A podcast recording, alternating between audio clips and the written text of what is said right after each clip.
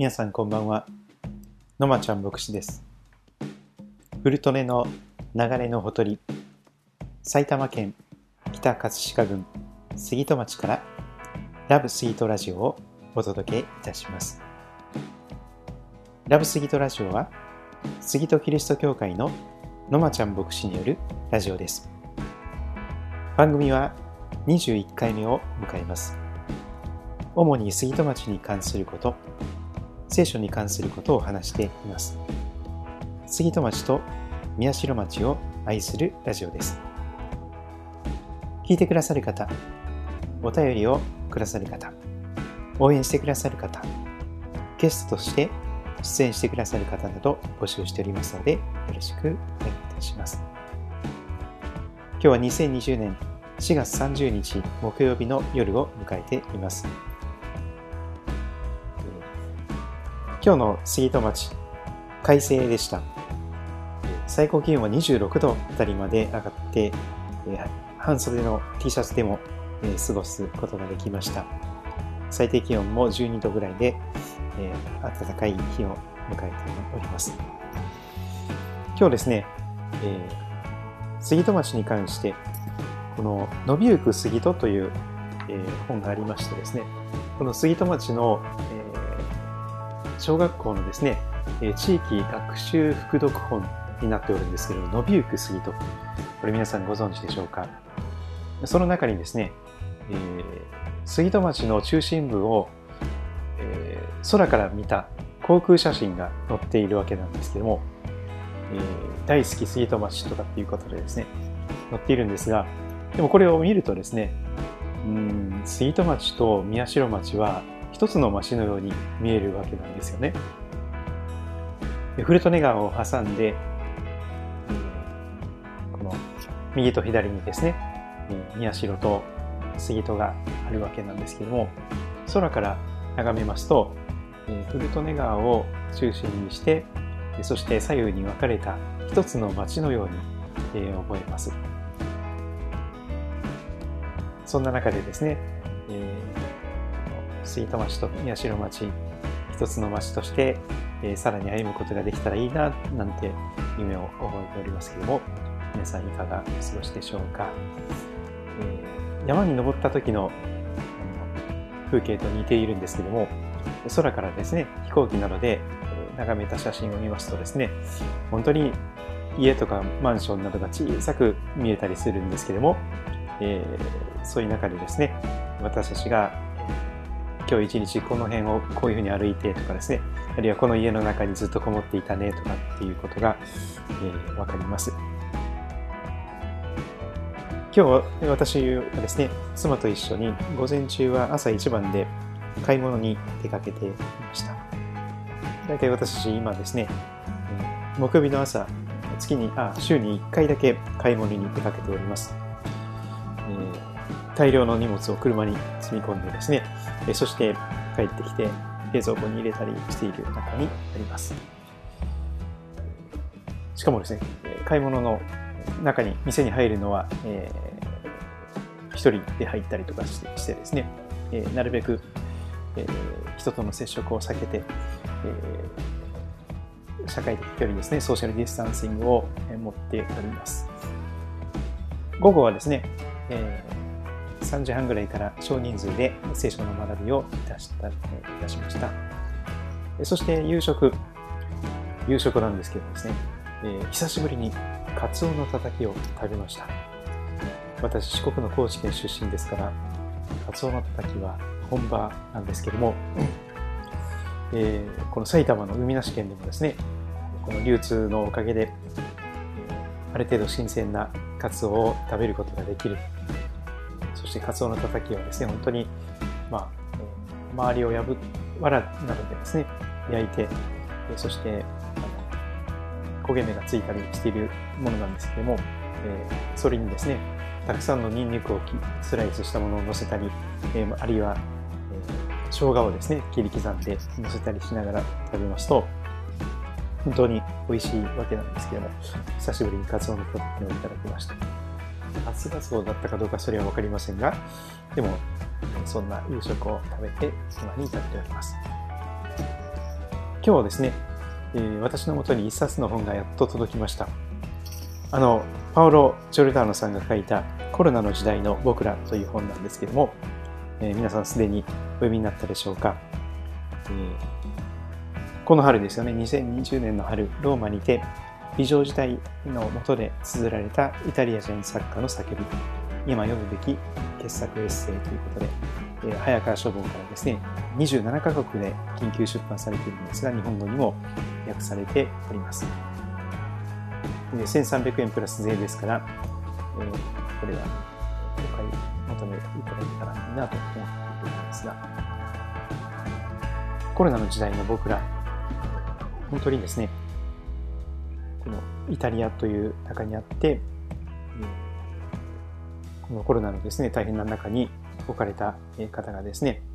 そのエッセイを書いておりますけれども、コロナの時代、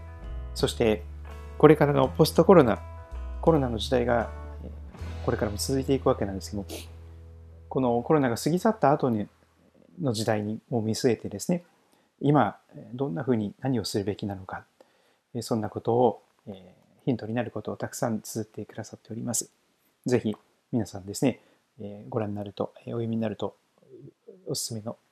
最近のおすすめの本の一つです。その中で、えー、一番最後の辺にですね、日々を数えるという、え、題が付けられたエッセイがあります。そこをですね、ちょっと、え、ご紹介したいと思いますけれども、えー、特に日常が不意に僕たちの所有する財産のうちで最も神聖なものと化したわけだというふうに言われています。普段の何気ない日常が突然、えー、財産の中で本当に一番素敵な一番素晴らしいものになったと言われます。日常が一時中断されていつまでこの状態が続くのか誰にもわからない今非日常の時間だという状況が今も続いております。この時間の中で生きることを僕らは学ぶべきであり、死への恐怖以外にも、この時間を受け入れるための理由をもっと見つけるべきだ。ウイルスに知性がないというのは本当かもしれないが、すぐに変異し、状況に適応できるという一点では人間に勝っている。そこはウイルスに学んだ方が良さそうだ。現在の膠着状態は甚大な被害、損害を生むだろう。失業、倒産、あらゆる業界における景気低迷、誰もがそれぞれの難題の山とすでに取り組み始めている。僕たちの文明がスピードを落とすことだけは絶対に許されないようにできているためだ。ただ、今度の流行の後で何が起こるのかの予測は複雑すぎて僕にはとても無理だ。降参する。その時が来たら変化を一つずつ受け入れていきたいと今は思っている。そしてその後なんですけども、このパオロ・ジョルダーノさんがですね、旧約聖書、聖書の言葉を引用してくるわけなんですよね。旧約聖書の詩篇第90編に一つ、このところ僕がよく思い出す祈りがあると書かれていくのです。我らに己が火を数えることを教えて、知恵の心を得させてください。もう一度申し上げますが、我らに己が火を数えることを教えて、知恵の心を得させてください。そんな祈りを思い出すのは、感染症の流行時は誰もがいろいろなものを数えてばかりいるからなのかもしれない。僕たちは感染者と回復者を数え、死者を数え、入院者と学校に行けなかった朝を数え、株価の暴落で失われた莫大な金額を数え、マスクの販売枚数を数え、ウイルス検査の結果が出るまでの残り時間を数え、集団感染発生地からの距離を数え、キャンセルされたホテルの部屋数を数え、自分と関係のある人々を数え、自分が諦めた物事を数える。そして一つ、幾度も幾度も何よりも繰り返し数える日数がある。危機が過ぎ去るまでに一体あと何日あるのかだ。でも僕はこんなふうに思う。詩篇はみんなにそれとは別の数え、別の数を数えるように進めているのではないだろうか。この旧約聖書の詩篇はですね、今の時代のコロナ時代の私たちにそれとは別の数を数えるように進めているのではないだろうかというのです。我らに己が日を数えることを教えて、日々を価値あるものにさせてください。あれはそういう祈りなのではないだろうか。苦痛な休憩時間としか思えないこんな日々も含めて、僕らは人生のすべての日々を価値あるものにする教え、数え方を学ぶべきなのではないだろうか。まあ、そんなことが通じられていくわけなんです。それでですね、少し前にも一緒に覚えました旧約聖書のこの詩篇90編この詩篇90編を改めて、えー、耳を傾けていきたいと思っておるわけです。コロナの時代の僕らに、えー、語りかける聖書その3。今日は旧約聖書詩篇の90編を新たに、えー、開いていきたいと思っております。聖書をお持ちの方はそれぞれ旧約聖書の詩篇90編をお開きください。詩篇はいくつかの巻物に分けられておりましたが、第4巻の巻物の最初の詩篇であります。詩篇90編、神の人モーセの祈り。あの、出エジプトを導いたイスラエルの指導者、モーセ。モーセのような偉大な人物、預言者は、えー、怒らなかったと言われるあの、えー、人物でありますが、えー、プリンス・オブ・エジプトとかですね、そういうものにも描かれておりますが、神の人モーセの祈り、耳を傾けていきたいと思います。このコロナの時代にの僕ら、私たちに語りかけている神の言葉です。支援90編、神の人モーセの祈り。主よ、世々にわたって、あなたは私たちの住まいです。山々が生まれる前から、地と世界をあなたが生み出す前から、とこしえからとこしえまで、あなたは神です。あなたは人を塵に帰らせます。人の子らよ、帰れ、と言われます。誠にあなたの目には、千年も、昨日のように過ぎ去り、夜回りのひとときほどです。あなたが押し流すと、人は眠りに落ちます。朝には草のように枯れ消えています。朝、花を咲かしても移ろい、夕べにはしおれて枯れています。まずここで区切りたいと思います。主よという呼びかけからこの詩篇は始まります。天地万物を作られた主なる神様に向かっての呼びかけで祈りが始まっています。主よ、世々にわたってあなたは私たちの住まいです。そんなふうにモーセは祈っています。山々が生まれる前から、地と世界をあなたが生み出す前から、とこしえからとこしえまであなたは神です。そうです。天地を作られた神は、とこしえからとこしえまで変わることなく存在なさっておられます。宇宙が存在する前から、山々が生まれる前から、地と世界を、この宇宙をあなたが生み出す前から、とこしえからとこしえまであなたは神です。その永遠の神が人を塵に帰らせるというのです。3節あなたは人を塵に帰らせます。人の子らよ帰れと言われます。もともと人間は土地の塵から、土から作られたわけなんですけれども、塵に帰らせる、人の子らよ帰れと神様が命じられますと、私たちは命尽き果て、そしてやがて土地の塵に帰っていくのであります。誠にあなたの目には千年も昨日のように過ぎ去り、夜回りのひとときほどです。千年でさえも昨日のように過ぎ去っている、そのような時間のイメージ、感覚があります。あなたが押し流すと人は眠りに落ちます。神様が、主なる神が押し流すと人は眠りこけていく。眠りに落ちる。そして朝には草のように消えてしまう。朝花を咲かしていても移ろい、夕べにはしおれて枯れてしまう。そんな儚い草花のように、人間の命というものは儚いものがあります。それから続けて7節以降に見傾けていきましょう。私たちはあなたの見怒りによって消え失せ、あなたの憤りにおじ惑います。あなたは私たちの咎を見舞いに、私たちの姫事を御顔の光の中に置かれます。私たちのすべての日は、あなたの激しい怒りの中に消え去り、私たちは自分の弱いを一息のように終わらせます。私たちの弱いは70年、健やかであっても80年、そのほとんどは労苦と災いです。瞬く間に時は過ぎ、私たちは飛び去ります。誰が身怒りの力を、あなたの激しい怒りの力を知っているでしょう。ふさわしい恐れを持つほどに。どうか教えてください。自分の火を数えることを、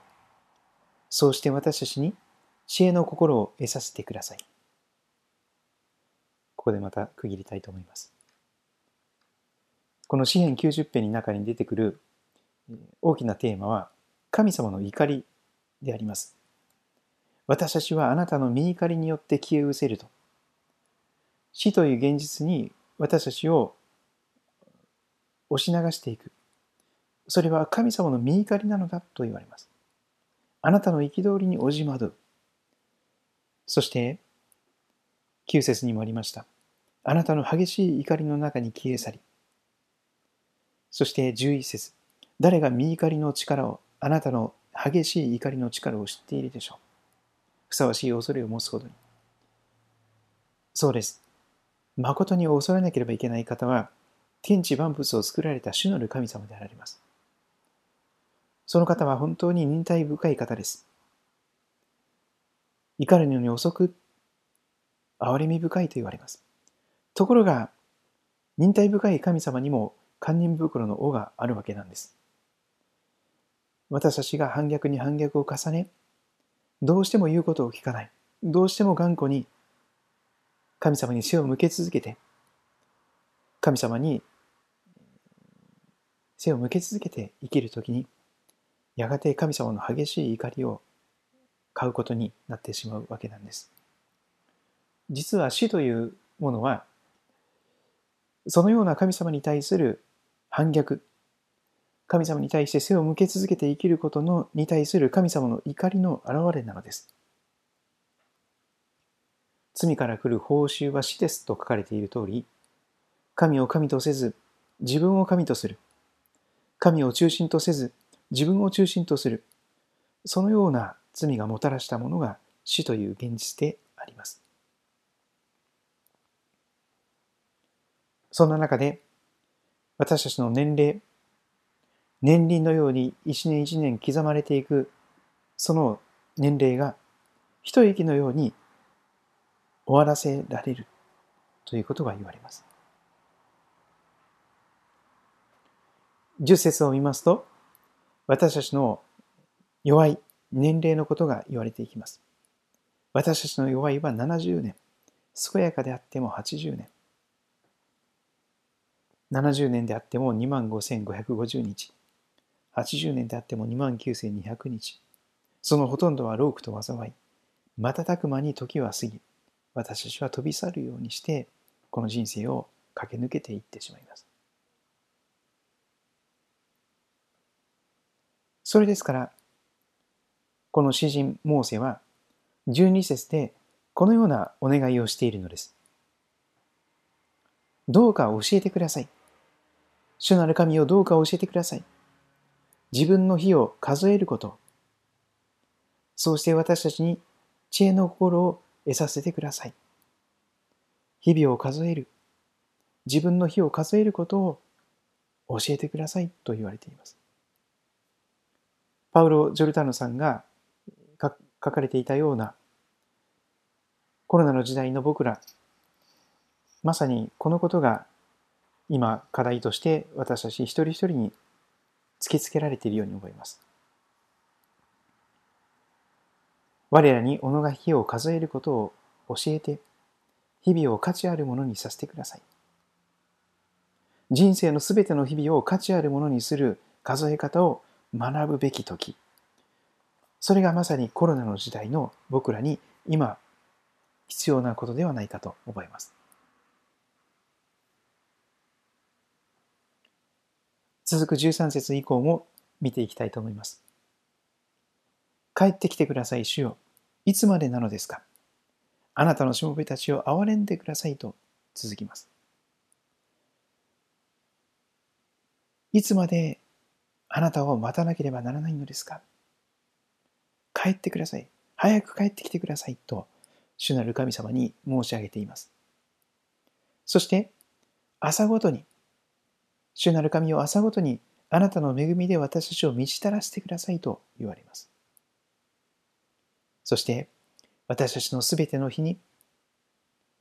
人生の一日一日そのすべての日に、喜び歌い楽しむことができるようにと祈りが続きます。さらに同じような祈りですが、どうか喜ばせてください。私たちが苦しめられた日々と災いにあった年月に応じて。この苦しみの多い人生において、喜び、楽しむことができるように、神様、よろしくお願いしますとお願いしております。さらに16節から17節最後の部分ですが、見業を、神様あなたの素晴らしい見業をあなたのしもべらに、ご意向を、神様の素晴らしい栄光を彼らの子らの上に表してくださいと祈ります。そして私たちの神、主の慈愛が私たちの上にありますように、私たちのために私たちの手の技を確かなものにしてください。どうか私たちの手の技を確かなものにしてください。最後に2回繰り返してリフレインされて繰り返し繰り返し強く強く願われる願いがあります。私たちの手の技を毎日毎日の私たちの人生の手の技を確かなものにしてくださいという願いです。これこそが自分の日を数えることを教えてくださいという願いとリンクしている、つながっている願いではないかと思います。自分の日を数える。一日一日が無駄にならないように数えていく。手の技が確かなものになる。虚しくやることなすことを全て裏目になるなるという意味のないそういう仕事や手の技ではなくて手応えのあるそして実を結ぶことができるそのような一日一日自分の日を数えることを教えてくださいと願われているように思います。考えてみますと、コロナの時代の私たち、まさに自分がいつか必ず死ななければならないという、そういう現実が突きつけられている時ではないでしょうか。もしかしたら今日死ぬかもしれない。もしかしたら明日死ぬかもしれない。何年先の人生計画を考えていたかもしれないけれども、まだまだ俺はそんなに死ぬのは先だと考えていたかもしれないけれども、そうではなくて、死が身近に現実のものとして迫ってくる。その時に自分の日を数えることを学ぶことのできる絶好のチャンスが今訪れているように思います。私たちの毎日の手の技が、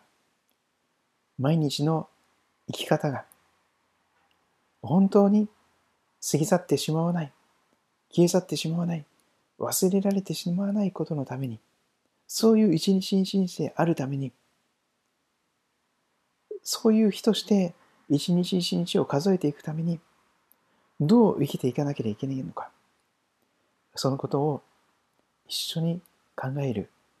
絶好のチャンスが今備えられているように思います。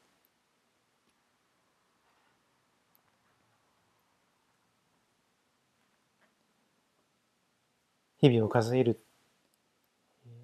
このエッセイの後にこの、え、後書きが記されていくわけなんですけども後書きだけはですね、今も早川書房のウェブページでですね、全文が公開されておりますので、えこの後書きをだけでもですね、ぜひ読んでいただけたらと思いますが、本当に、え先にですね、このコロナウイルスの猛威の中を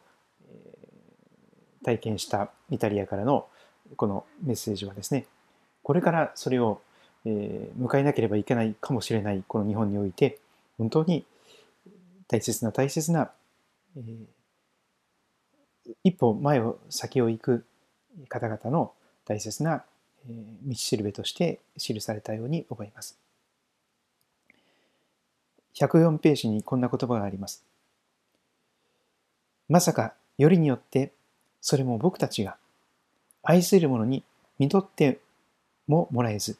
寂しく死ぬことになるかもしれないなんて。しかもその葬儀は音一つせず、立ち会う者一人も一人いないかもしれないなんて。括弧して状況が書かれていますが、2020年4月5日現在、感染防止拡大のため、冠婚葬祭を含む一切の集会が認められていない。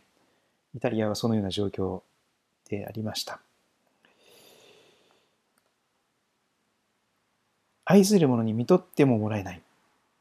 寂しく死ぬことになるかもしれない。葬儀でさえも立ち会う者一人もいないかもしれない。お別れの言葉も言えないかもしれない。そのような、ある日突然来る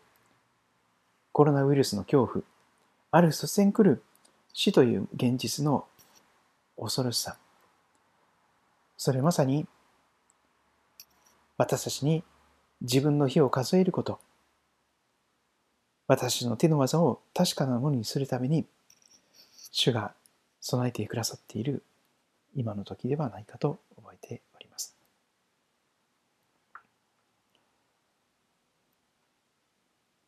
聖書の言葉は祈りの言葉でもあります。まさに詩篇も祈りの言葉です。ですから、先ほどの12節や17節の言葉をそのまんま自分の祈りの言葉として、主なる神様に、天地万物を作られた神様に祈っていくことが一番初めの一歩ではないかと思います。天地万物を作られた主なる神様、どうか教えてください。自分の日を数えることを。私の一日一日が本当に意味のあるものとして、確かなものとして、一日一日を生きていきたい、生きていたい、生きたいんです。だから自分の日を数えることを教えてください。知恵の心を得させてください。どうか神様は私たちの手の技を確かなものにしてください。どうか私たちの手の技を確かなものにしてください。いつお迎えが来ても大丈夫なように。この時があの人とのお別れの時かもしれない。でも、それであっても後悔することのないように、どうか私たちの手の技を、今日という日の一日の手の技を確かなものにしてくださいと、日々、日々祈りながら、このコロナ時代の一日一日を生きていく。それこそが、いや、その、そのような日々の祈りを伴う人生の歩みこそが、私の人生が確かなものになっていく一日一日ではないかと思います。結局のところ人生というのは毎日の積み重ねなんです。80年といっても29,200日の積み重ねです。その一日一日をどう生きたか、どんなふうに時間を使い、どんなふうにその体力を使い、どんなふうに与えられた命や、一時的に預けられたお金や、いろいろなものを用いたのか。どれだけ神様と隣人を愛するためにそれを用いたのか。そのことが結局は問われてくる。そのことを聖書が語っております。ぜひ、いつまでも残るもののために、信仰と希望と愛のために、大切な1日24時間、あるいは一日一日の歩みを、この詩篇90編の祈りを持って、改めて始めさせていただけたらと思っております。最後に、祈りを捧げていきたいと思います。天地万物を作られた天の父なる神様、今世界中に新型コロナウイルス感染症がその猛威があります。たくさんの方々が入院し、苦しい闘病生活を強いられ、そして隔離された中で戦っています。お医者様も看護師さんのお一人お一人も、またそれぞれの立場で、誰もがそれぞれの人生と戦っております。どうか神様、教えてください。私たちが自分の日を正しく数えることができるように。一日一日が確かな一日となることができるように。そのために私たちの手の技、生き方を再点再点検させていただき、そして神様、このコロナの反強制的に自粛生活が余儀なくされている中にあって、神様が与えられた時間やこの時を無駄に過ごすことがないように、今でしか学べないこと、今でしか考えることができないこと、今でしかそのようなことのために大切な時間を無駄にすることがないように、どうか神様、助けて導いてくださることをお願いいたします。そして神様、いつお迎えが来たとしても、いつ死という現実が迫り迫ってきたとしても、後悔しない一生しかない人生を生き抜くことができるように、神様、私たちの歩みを導いてくださいますようによろしくお願いいたします。主イエス・キリストのお名前を通して祈ります。アーメン。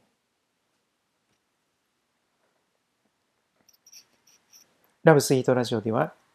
皆様からのお便りを募集しております。埼玉県北葛飾郡杉戸町政治1-1-30埼玉県北葛飾郡杉戸町政治1-1-30この住所までぜひお便りをお寄せください。お聞きくださってありがとうございました。えーまもなく5月を迎えますけれども、皆様の歩みが、神様の守りと平安の中に一日一日が導かれていくようにと心から願っております。またお会いしましょう。それでは皆さんごきげんよう。